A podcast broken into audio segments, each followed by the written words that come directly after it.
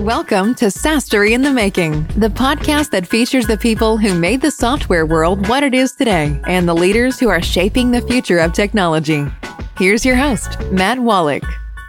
Okay, I have some questions for you. Have you ever wondered where you might run into the most trouble when planning? Or how can you improve you and your team's productivity at work? And where are you going to be able to help grow your business? If you have any of these questions, you are in the right place. This is SaaStory in the Making. I am your host, Matt Wolach, and I am so delighted to be joined by my special guest today, Greg Stews from Planless.io. Greg, how you doing? I'm good, thanks. Thanks for having me. Absolutely. So excited to have you on the show, Greg. One of the cool things about this is Greg is one of my clients as well. So I have gotten to know Greg quite a bit over the last few months, and he is a really, really interesting individual, really super smart. He is the founder and CEO of Planless, which is a great platform. It makes planning possible by calculating the best path to success. And Greg has built this thing out himself. He's worked on every piece of the business. So he has an intimate understanding of how to build and grow a software company from the ground up. Previously to this, he was a former founder of the C and CEO of Aperative, a software development company. So when it comes to building software, he knows his stuff. And now that he's making Planless, one of the premier applications in the planning world, the product management world, or the project management world, I should say, he is really becoming a powerhouse when it comes to SaaS. So, Greg, once again, thank you so much for coming on the show. Thanks. Very happy to be with you on this. Good, good. I'm glad. Tell me about what's going on lately at Planless and what's coming up.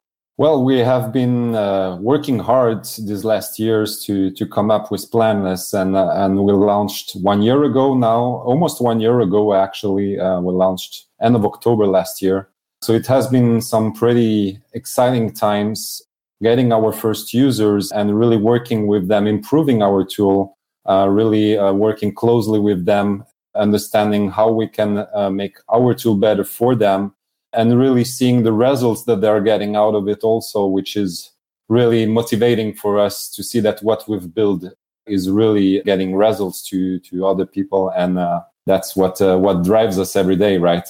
Absolutely. That's part of the fun is seeing what you've done what you've created actually create some positive results and create some some momentum for your clients to get better and better, isn't it? Hey, it is. It is amazing. That's why we're doing this job, right? That makes it all worth it, doesn't it? Exactly. so true. What gave you the idea for Planless? I mean, it's really awesome take on the whole project management. It, I want you to kind of explain it because it's super simple and fantastic, and yet it's very unique in that space. So, what gave you the idea for it, and can you explain a little bit more about it?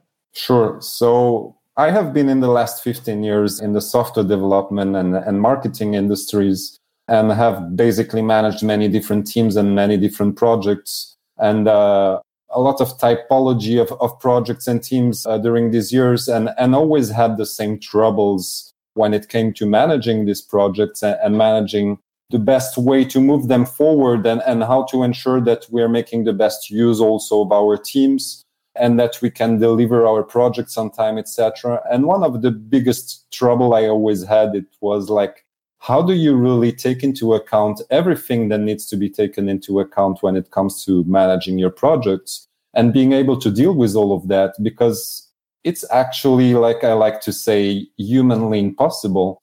And that's the problem that i really wanted to solve. And I actually created Planless uh, in the beginning for my own needs and uh, have been using it internally. But when we really came up with the algorithm and we saw what really it was capable of doing, we wanted to share that. We wanted really to have other businesses being able to access to that because I have been personally waiting for years that one of the giants in the project management space comes up with some solutions around these problematics and uh, waiting and waiting and nobody came up with solutions for that. I, I, told myself i have to do it by myself if nobody does it right? Yeah. And uh, and so yeah uh, when this came up and we saw the potential of it. We decided to share that with others and uh, and decided to work closely with some customers during almost two years to really perfect the product for the, the public, not only for our needs, but also answering the needs of other type of businesses. And that has been a, a fun adventure and, uh, and really, really happy now to make it even better and be capable of doing that, right? Yeah, absolutely. I, I want to know because you just kind of talked about you worked with your clients, you worked with the market in order to get to a, a good spot to get the product better. The term, of course, product market fit is thrown around a lot. Sometimes people know what that is, sometimes people don't know. I think you've achieved that very well based on your success rates, which we'll get into in a little bit. But what exactly did you do if you can dive in there? Because a lot of the people who listen to the show are trying to develop out a product and they don't know exactly how to get that product market fit or when to know that they have it. What exactly did you do to get there, Greg? Well, that's a great question because actually uh, I still don't have the answer to that. Uh, when do you have product market fit? This is quite complicated, I think, to answer, and there are a lot of possible answers to this question. I really believe that product market needs many different things. First, you need to have customers using it and having results out of it. I think that's the primary goal to have product market fit. But I would say it's going a bit further than that. It's also them using it and having results. And I think that you can really say that you have product market fit when they are starting to recommend you to others. And that's, I think, the key to know that you're on the right track is not only they are using your product, but they are so happy and getting so good results out of it that they're starting to talk about you to others. And uh, I think that we've now achieved that because we have some very happy customers promoting us, and that's great. But the path is very difficult to achieve that. And even if you if you have a great product or that you think that you have one, that's necessarily the case for others that's often the trap i think for software founders is that this is our baby. We live and breathe every day and we think we have something amazing but then when it comes to translate that to others first for them to buy it and then for them to use it and then for them to love it and then for them to recommend it there's a lot of steps there. Our process is really to not take on too many customers at once we want to grow slowly instead of acquiring hundreds or thousands of customers at once and not being able to work closely with them. We went really into a process of first working very closely with some customers in a closed beta, really trying to figure out all their needs, come up with a great product, launch it there, starting acquiring users from our marketing and also trying to understand how do we approach people and how do we explain our tool to others because we're doing something that nobody else did before. So how people do understand the value in it. And then it's also trying to keep a close relationship with your users, checking in from time to time, seeing how it goes, seeing what can I do for you to make your life easier? What would you love inside of the product? And trying to dig deep into that. It's not, not, not just taking their desires, but trying to understand really what they want to achieve from this desire because often people don't really know what they want. They know what they want to achieve, but they don't necessarily know how. I love this analogy that you always gave to me from Henry Ford, right? If I had to ask my customers what they wanted, they wanted faster horses, right? Yeah. And people didn't knew that they wanted a car. And I think that's really something to think of every day with uh, when working with customers it's not just taking their desires in terms of features, but understanding why they want these features and what they want to achieve with that.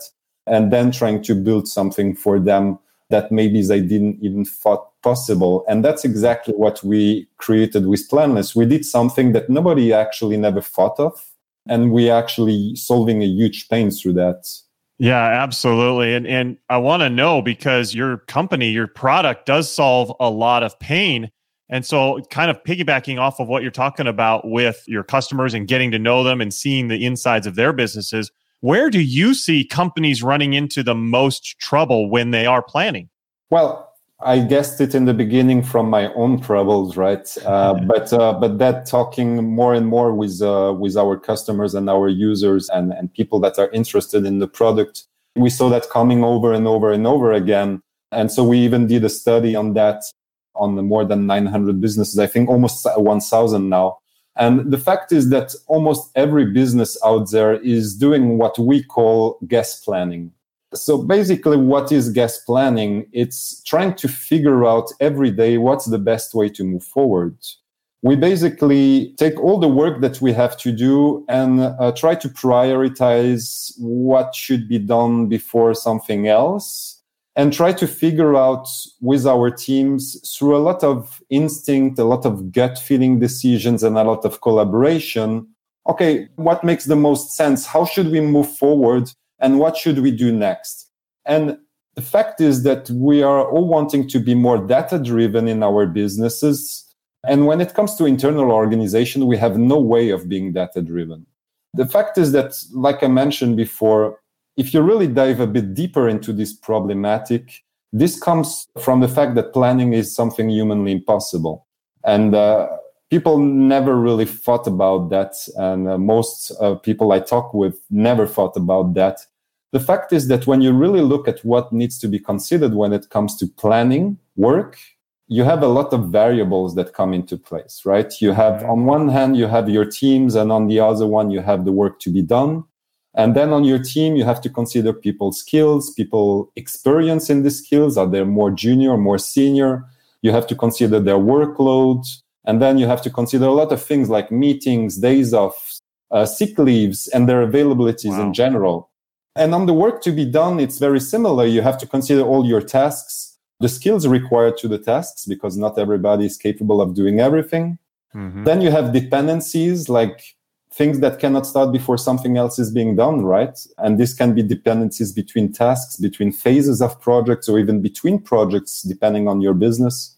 And then you have emergencies, priorities, deadlines, delays, waiting times from customers.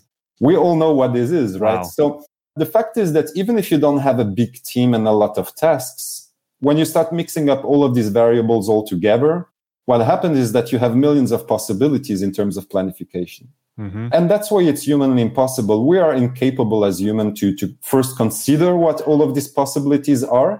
And even if we could, the time it would take us to figure out what would be the outcome of each of these possibilities, I mean, a year passed, right? yeah. So as we are in fast moving businesses nowadays and we have to be very agile, this is impossible. So that's really the problem we, we aim to solve. I love it. So that's important what you're doing for sure. How can people, how can companies improve productivity at their workplace? Well, there are many, many things that they can do for that on an individual level or on a team's level. We actually published on our blog some time ago a list of 195 tips that people love, where wow. you can find a lot of inspiration about what you can do to improve your productivity. And i really recommend like to go through the list and picking some of them that you like like and and just trying to implement them. You cannot implement the 195 but there are some great ideas and some crazy ones also in the list. But when it comes to improving productivity in general i think it's really what we are trying to solve. And it's trying to make this uh, huge mess of planning be a bit more data driven and stopping having to be constantly on top of everything and on top of everyone, which hurts a lot also internally. Uh, people are constantly having to report and to do a lot of meetings to stay on track on things, etc. Really being able to, like I, I love to say, not having to plan the work, but just focus on working the plan makes people much more happy in their work. And when they are more happy, they are more productive also. Yeah, I would completely agree with that. That sounds like something that that people need to start thinking of, and I, I love that your tool really helps with that. So I want to kind of go back to where you were after you'd built this great product and you knew that it was something that was going to help people but then you had some early stage struggles in sales which happens a lot i myself when i was building companies had the same type of thing in that early stage it's just tough to kind of get over some of those initial hurdles in the sales process and get people to start buying in so when did you first realize that you needed help growing your business and that you wanted to take another step to get to that next level?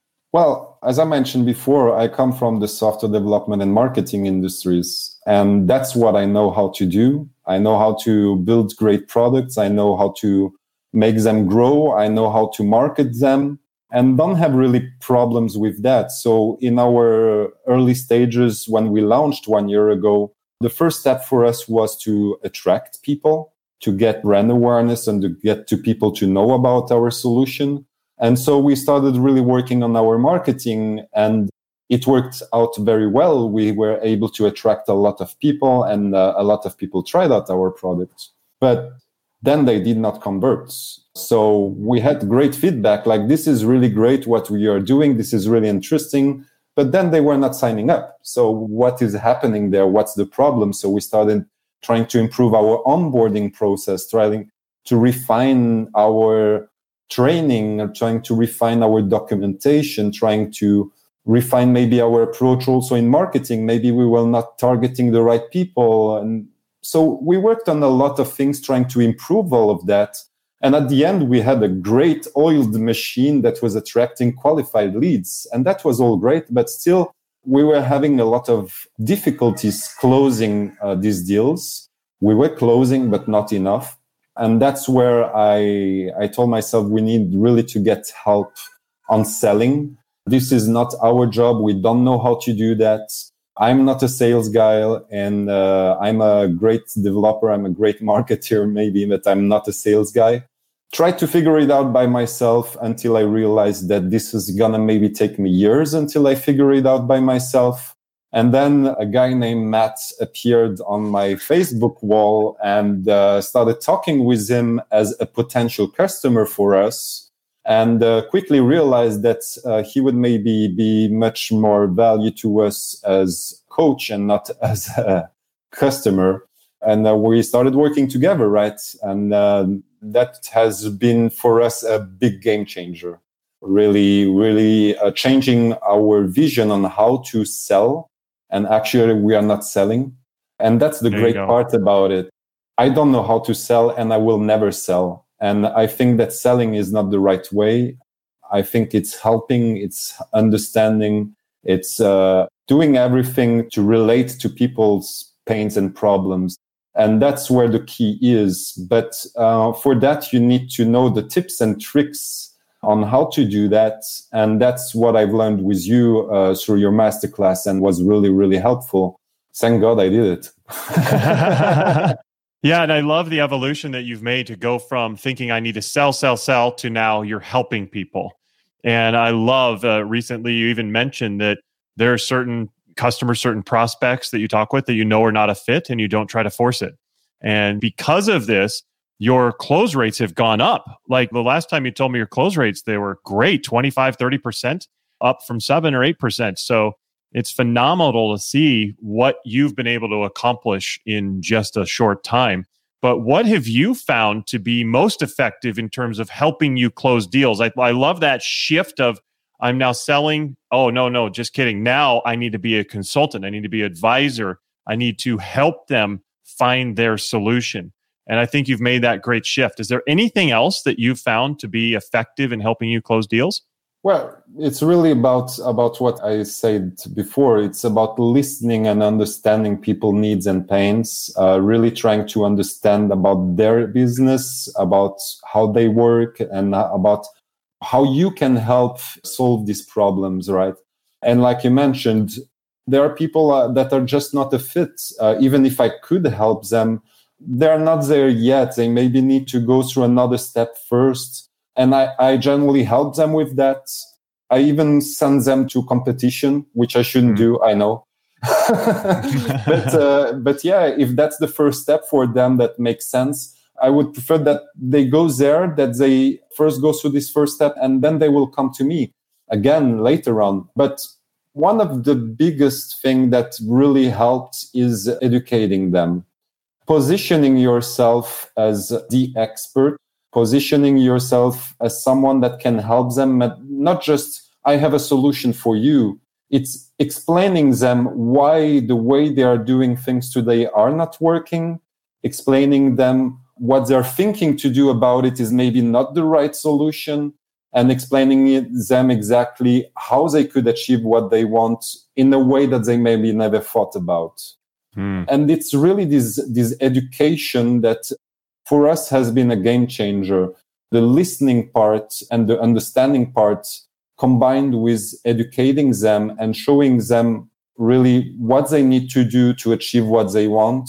This has been really a, game changer for us in closing deals because at the end, people just understand that you have a great knowledge that they don't have. And so they want to work with you. Yeah, and I love it. And you said it before to me, and I think it's fantastic. That's really kind of one of the main goals that we try to reach is you go through your discovery and start educating them. And even before you're showing the product, they're they're ready to buy, right? You've yeah. been seeing that. Yeah, like, like we said in a previous call together, the demo at the end is just validation. Generally once you went through a, a great discovery process and, and, educating them about their needs they are sold they already understand that the solution to their problem is this. And now finally your demo is just showing them everything that you told them before and uh, relating it to their problems and showing them how to achieve it in real with your tool Mm-hmm. But at the end, it's just the thing that will trigger the logical decision making.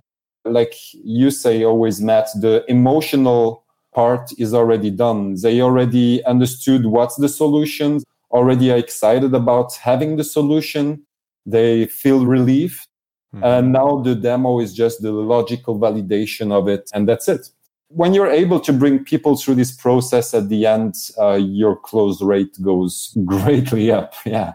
Uh, you, you, mentioned before going from seven to 25, and that was just in the last months. Before working with you, I think our close rate was even lower than that. So I can say that we've almost 10x our close rates, which is uh, which is uh, really great because now we are being largely profitable, which wasn't the case before.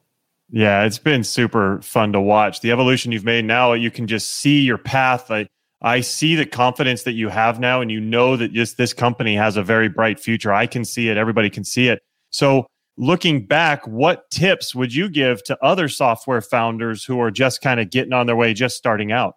Well, the first one, get help on what you're not good at. Right? We all have our speciality, and we should really uh, focus on these ones. But then, when you're a software founder, uh, mainly in the beginning, you often have to do everything by yourself, right? Mm-hmm. Even to clean the office at the end of the day, because you don't have the possibility to hire some people to clean the office. So, as founders, often we have to do things that we are not used to do and we're not good at. And uh, you have only two paths possible. Uh, the first one is trying to figure it out by yourself. So cleaning the office shouldn't be so difficult to figure out. But when it comes maybe to selling or to marketing or, or maybe to product development for some founders, I know some great founders that have no technical skills and they hire people to develop the product, right? Get help on that because it's a shortcut. It may cost you some money but at the end you're making it back very quickly because yeah your 10x return on your close rate was pretty good. Man if i had to still figure it out during six months or one year by myself and that i cannot figure it out probably i will just stop my business because i mm. cannot afford it anymore. So i really believe that you should try by yourself always first but when you see that it's not working out uh, just get help that's the first tip that I would give. It maybe seems obvious, but often founders are just trying to push, push, push to make it by themselves. And I have been the first one trying to do that. And sometimes that's not the, the right way.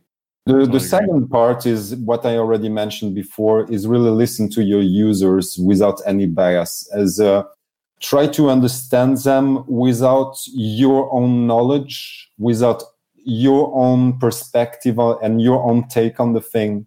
Try to just listen like if you never heard about the subject before and you're being a total newbie to it and try to understand that as if you were dumb, right? Sometimes that's what I, I say is just ask questions that sometimes seems the answer sometimes seems obvious and mm-hmm. actually you can be sometimes surprised by the answer that people can give to you and the last tip is if you need help with selling contact matt uh, you, you won't regret it. For us, it has been a game changer, and I know that for others, it has been also. I definitely recommend working with Matt. Well, I appreciate the plug, Greg. Checks in the mail for you. uh, well, this has been fantastic. I've loved uh, having you on. It, you're a good friend. You're a good client. It's been great to see uh, the transformation you have made, and really fun that you've been able to share a lot of the, your insights, a lot of your knowledge, and how your product can really, really help a lot of people with us. So, thank you for coming on. Thank you so much. This was Greg Stews from Planless. Greg, what's the best way for people to get in touch with you and learn more about Planless? Well, to get in touch with me, like everybody, I'm on LinkedIn, right? So just search for my name and, and connect. I'm always happy to exchange with uh, with people, and if I can help other software founders, always happy to do that.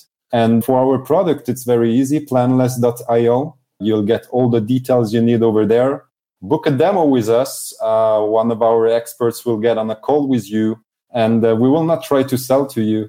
Uh, we will we will try to understand where you are at and try to help you understand how you can maybe solve your issues that you're having today and how you can scale your business and outperform your competition by being much more organized than they are like I, I generally like to say, uh, people are always looking at sales and at marketing to their ROI and how to improve their business and their margins, etc. But what about the ROI of your people and your mm-hmm. internal organization? How much this can affect your business? So if you are curious about it, jump on a call with us. We're going to help you with that. Yeah, I would absolutely recommend that. So thank you so much, Greg, for coming on. This has really been really good. Thank you so much for having me. It was a pleasure. Absolutely. And for everybody else out there, make sure you're subscribing. We do bring on new experts every week. So you're going to be able to learn more about something within the SaaS industry that can help your business. So smash that subscribe button, and then you'll be hearing us more and more. But thank you for listening, and we will see you next time. Bye bye. Thank you for listening to SaaStory in the Making. Join us next episode for another look into how today's visionaries are creating the next generation of innovation.